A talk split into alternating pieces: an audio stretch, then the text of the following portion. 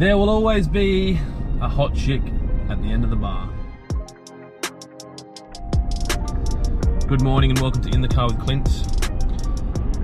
I've been, I think I've talked about this recently, but this kind of title came into my mind the other day of like, ignore the hot chick at the end of the bar, go home to your wife.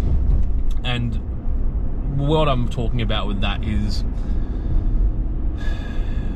the quite often in business the the long-standing relationship, the missionary relationship, the reliable relationship, the unconditional relationship gets ignored um, for the new, shiny, exciting, young, dynamic relationship that's unknown.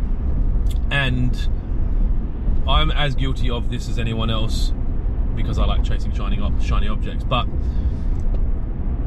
you need, if you want long term success, to go home to your wife, not to concentrate on the hot chick at the end of the bar. This is a metaphor.